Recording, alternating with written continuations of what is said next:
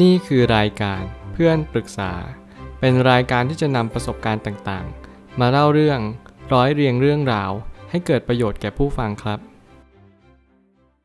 สวัสดีครับผมแอดมินเพจเพื่อนปรึกษาครับ วันนี้ผมอยากจะมาชวนคุยเรื่องสติเปรียบเสมือนหัวหอม เพราะมันทำให้เราน้ำตาไหลตอนไม่รู้ตัว ข้อความทวิตจากมาร์คแมนสันได้เขียนข้อความไว้ว่า การจะมีสติรู้ตัวได้นั้น มันเปรียบเสมือนหัวหอม ซึ่งจะมีหลายชั้นค่อยๆเข้าไปหรือเมื่อปอกเข้าไปเรื่อยๆ มันก็มักจะทำให้เราน้ำตาไหลยังไม่มีเหตุผล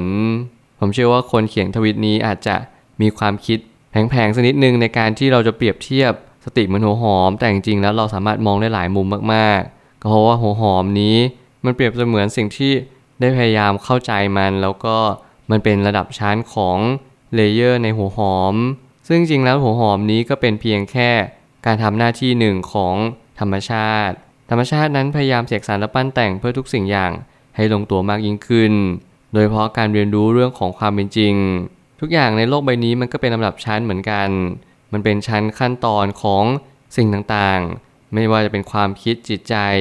รวมถึงชีวิตของเราเองก็จะมีขั้นตอน ในสิ่งที่เราเรียนรู้ทุกๆวัน สิ่งที่ผมเรียนรู้ได้นั่นก็คือ หัวหอมนี้ก็จะมีสิ่งที่เรียกว่าลำดับขั้นของสติในอีกแง่มุมหนึ่ง สตินั้นก็จะทำหน้าที่ในสิ่งที่เราเข้าใจและตระหนักรู้ณตรงนี้ สมมุติเราขาดสติเราจะรู้เลยว่า สิ่งใดที่เกิดขึ้นกับเรา สิ่งนั้นก็จะถูกเพิกเฉยไปโดยปริยายผมเชื่อว่าจริง ๆ แล้วแง่มุมนี้มันเปรียบเทียบได้หลายแง่มุมเลยไม่ว่าจะเป็นระดับขั้นของสติมันเป็นเหมือนหัวหอมที่มันมีหลายขั้น และหัวหอมนี้ก็ทำให้เราเรียนรู้เรื่องสติได้เหมือนกัน ในวันที่เรากำลังแสบตาเมื่อเรากำลังปอกเปลือก ในสิ่งที่เรากำลังหั่นหัวหอมนั่นเอง ผมไม่ตั้งคำถามขึ้นมาว่า ถ้าเราปอกหัวหอมเราจะค้นพบว่าสติมันมีหลายชั้น และการที่กลิ่นหัวหอมมันแรงจนถึงขั้นน้ำตาไหล จึงเป็นเรื่องปกติ ถ้าเกิดสมมติว่าสติมันเป็นเหมือนการที่เรารู้ตัวว่า เรากำลังทำอะไรอยู่แน่นอนทุกครั้งที่เรากำลัง ฝึกในการที่เรามีสติเนี่ยเราก็ต้องพยายามหาเครื่องอยู่ หรือที่เรียกว่ากิจกรรมที่เราทำสำหรับผมแล้วผมใช้สติในชีวิตประจำวันบ่อยมาก นั่นคือ การที่ทำให้ตัวเองเหมือนกับเราเรียนรู้กับสิ่งที่มันเป็นอยู่ณตรงหน้านี้ ไม่ว่าจะเป็นการเรียนรู้การเข้าใจและตระหนักรู้ ในสิ่งที่มันเป็นไปในทุกๆวัน เราจะไม่ใช้หัวหอมเป็นเครื่องอยู่อาจจะใช้สิ่งต่างๆ ไม่ว่าจะเป็นการเล่นเกม การฟังเพลง รวมไปถึงการอ่านหนังสือ สิ่งนี้ก็สามารถใช้เป็นเครื่องอยู่ได้เช่นกัน แต่หน้าที่เราก็คือ หาสิ่งที่มันเป็นตัวย้ำเตือนว่าเรากำลังขาดสติจริง ๆ เมื่อการขาดสตินั้นเป็นสิ่งที่ เราเรียนรู้ในชีวิตประจำวัน เราจะค่อยเรียนรู้ว่าสตินี้เป็นตัวสำคัญอย่างยิ่งทำให้เราได้เข้าใจว่าชีวิตเราจะต้องมีสติกำกับด้วยเสมอ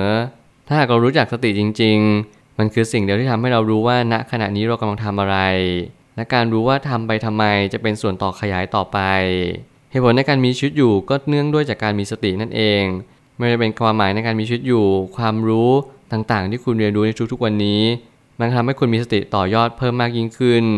ณวันนี้ก็จึงเป็นวันที่เราเรียนรู้ในเรื่องของการรู้ตัวว่าเรากำลังอยากที่จะทำอะไรในณวันนี้จริง ๆ เหมือนเป้าหมายชีวิตมันก็เนื่องมาด้วยจากสิ่งที่เราเรียนรู้ในชีวิตประจำวัน ชีวิตประจำวันมันก็เนื่องด้วยจากสิ่งที่เราเรียนรู้ทุกๆวัน เมื่อเราเรียนรู้ทุกๆวันนี้มันก็จะส่งผลทำให้ชีวิตนั้นต่อยอดไปได้ไกลมากยิ่งขึ้น ความสุขของชีวิตจำเป็นจะต้องเนื่องด้วยสติเป็นสำคัญ บางคนเจอเรื่องร้ายแรง จึงค่อยรู้สึกตัวว่าเรานั้นกำลังพบเจอเรื่องราวเหล่านี้ สิ่งหนึ่งที่ผมพยายามเน้นย้ำเรื่องสตินั่นคือ พยายามรู้ให้เร็วที่สุด และมีสติให้ไวที่สุด เพราะสิ่งที่เรากำลังพบเจอคืออะไร ถ้าเกิดสมมุติเราพยายามเล็งเห็นสิ่งอื่นมากจนเกินพอดี มันทำให้เราขาดการตระหนักรู้ว่า วันนี้เราควรที่จะเงี่ยวฟังสับสับฟังในสิ่งที่มันเป็นจริง ๆ ปัญหาในชีวิตนั้นมันจะเล็กจะใหญ่มันขึ้นอยู่กับการเล็งเห็นปัญหาแต่เนิ่นๆ ถ้าเกิดสมมติเราเห็นปัญหาแต่ เนิ่นๆเนี่ยมันทำให้เราสามารถป้องกันปัญหาที่จะเกิดขึ้นตามมาได้มากกว่า แต่ถ้าเกิดสมมติเราไม่เห็นปัญหาเลยเลย นั่นแหละจะเป็นตัวปัญหาที่ยิ่งกว่าด้วยตัวปัญหาเองด้วยซ้ำนี่คือหน้าที่ของเราหรือเปล่า และนี่คือสิ่งที่ผมพยายามเน้นย้ำเรื่องของสติมากมาย ไม่ใช่ว่าเรามีเพียงสติ เพื่อเป็นเครื่องอยู่แต่มันเป็นสติเพื่อให้เราดำรงชีวิตอยู่ต่อไป เพื่อให้เราเรียนรู้ตระหนักรู้เพราะสตินี้จะช่วยทำให้เราป้องกันปัญหาไม่ว่าจะเป็นมรสุมของชีวิตวิกฤตชีวิต รวมไปถึงสิ่งที่เราไม่คาดฝันเลยว่ามันจะเป็นอย่างนั้นจริง ๆ ค่อยๆ สังเกตสัญญาณในชีวิตว่า ตอนนี้เรากำลังพบเจออะไร นั่นแหละคือสติ หากว่ารู้เร็ว เราก็จะเสียเวลากับสิ่งนั้นได้รวดเร็วและฉับไว เมื่อปัญหานี้มันเป็นสิ่งที่ทำให้เราต้องตระหนักรู้มากยิ่งขึ้นในทุกๆวัน การเรียนรู้ที่ฉับไวต่อปัญหานี้มันก็ขึ้นอยู่กับสติเหมือนกัน ยิ่งเราฝึกสติเยอะปัญหาเราก็จะเล็กและรัดสั้นมากขึ้น ต่อให้เราเรียนรู้อะไรมากมาย มันก็จะ ไม่ทำให้ชีวิตนั้นดีขึ้นไปมากเท่ากับสติ ผมเน้นย้ำเรื่องนี้เพราะว่าการที่สตินั้นมันเปรียบเหมือนการให้เรารู้สึกตัว ความแสบตาของหัวหอม มันคือลำดับขั้นของการที่เราไม่เข้าใจว่ามันคือสิ่งใดต่อเนื่องไปเรื่อยๆ ยิ่งเราไม่เข้าใจวันนี้ เราก็จะไม่เข้าใจพรุ่งนี้ พอไม่เข้าใจพรุ่งนี้สุดท้ายแล้วเราก็จะไม่เข้าใจในสิ่งที่มันเกิดขึ้น บางคำพูดผมอาจจะพูดบน แน่นอนน้ำเสียงผม อะไรก็ตามแต่ที่มันรู้สึกขัดใจณวันนี้ ผมขอให้เป็นเพียงแค่ส่วนหนึ่งในชีวิต ที่เราทุกคนต้องเรียนรู้มัน เพราะบางครั้งการปรับตัวมันก็ไม่จำเป็นจะต้องเรียนรู้ยังมีสติในทุกๆสถาน เราขาดสติบ้างเพื่อจะมีสติมากขึ้น เราไม่รู้บ้างเพื่อจะเรียนรู้ว่าวันนี้ควรทำอะไรมากขึ้นตาม สุดท้ายนี้ ทางนี้ชีวิตนั้นเป็นเหมือนภาพภาพหนึ่งที่รอวันลงสี รวมไปถึงเราวาดภาพเพิ่มเติม การที่เราปล่อยชีวิตให้ไหลไปตามกระแสน้ำสิ่งนี้จะไม่ช่วยให้ชีวิตดีขึ้นได้จริง ผมเชื่อลำดับขั้นของหัวหอมเนี่ย เป็นสิ่งที่ทำให้เรามีสติในชีวิตประจำวันมากยิ่งขึ้น ขั้นแรกของหัวหอมนั่นก็คือเปลือก ต่อไปมันก็เป็นสิ่งที่ห่อหุ้มเนื้อชั้นในอีกทีหนึ่งแน่นอนสติที่เป็นตัวจริงนั่นก็คือ ตัวข้างในหัวหอมที่เราไว้ใช้กินกัน สิ่งที่เราเรียนรู้ในชีวิตประจำวันเราก็ต้องเรียนรู้จากชีวิต ผ่านในรูปแบบของผลไม้พืชผักสวนครัว นั่นแหละจะเป็นตัวชี้วัดว่าเรารู้จักสิ่งที่เป็นตัวสติจริง ๆ หรือเปล่า ถ้าเกิดสมมติเรารู้จักสติจริง ๆ สตินั้นก็ทำหน้าที่เดียวกันนั่นคือ มาเป็นเครื่องอยู่มาเป็นตัวรู้ มาเป็นตัวที่ทำให้เรา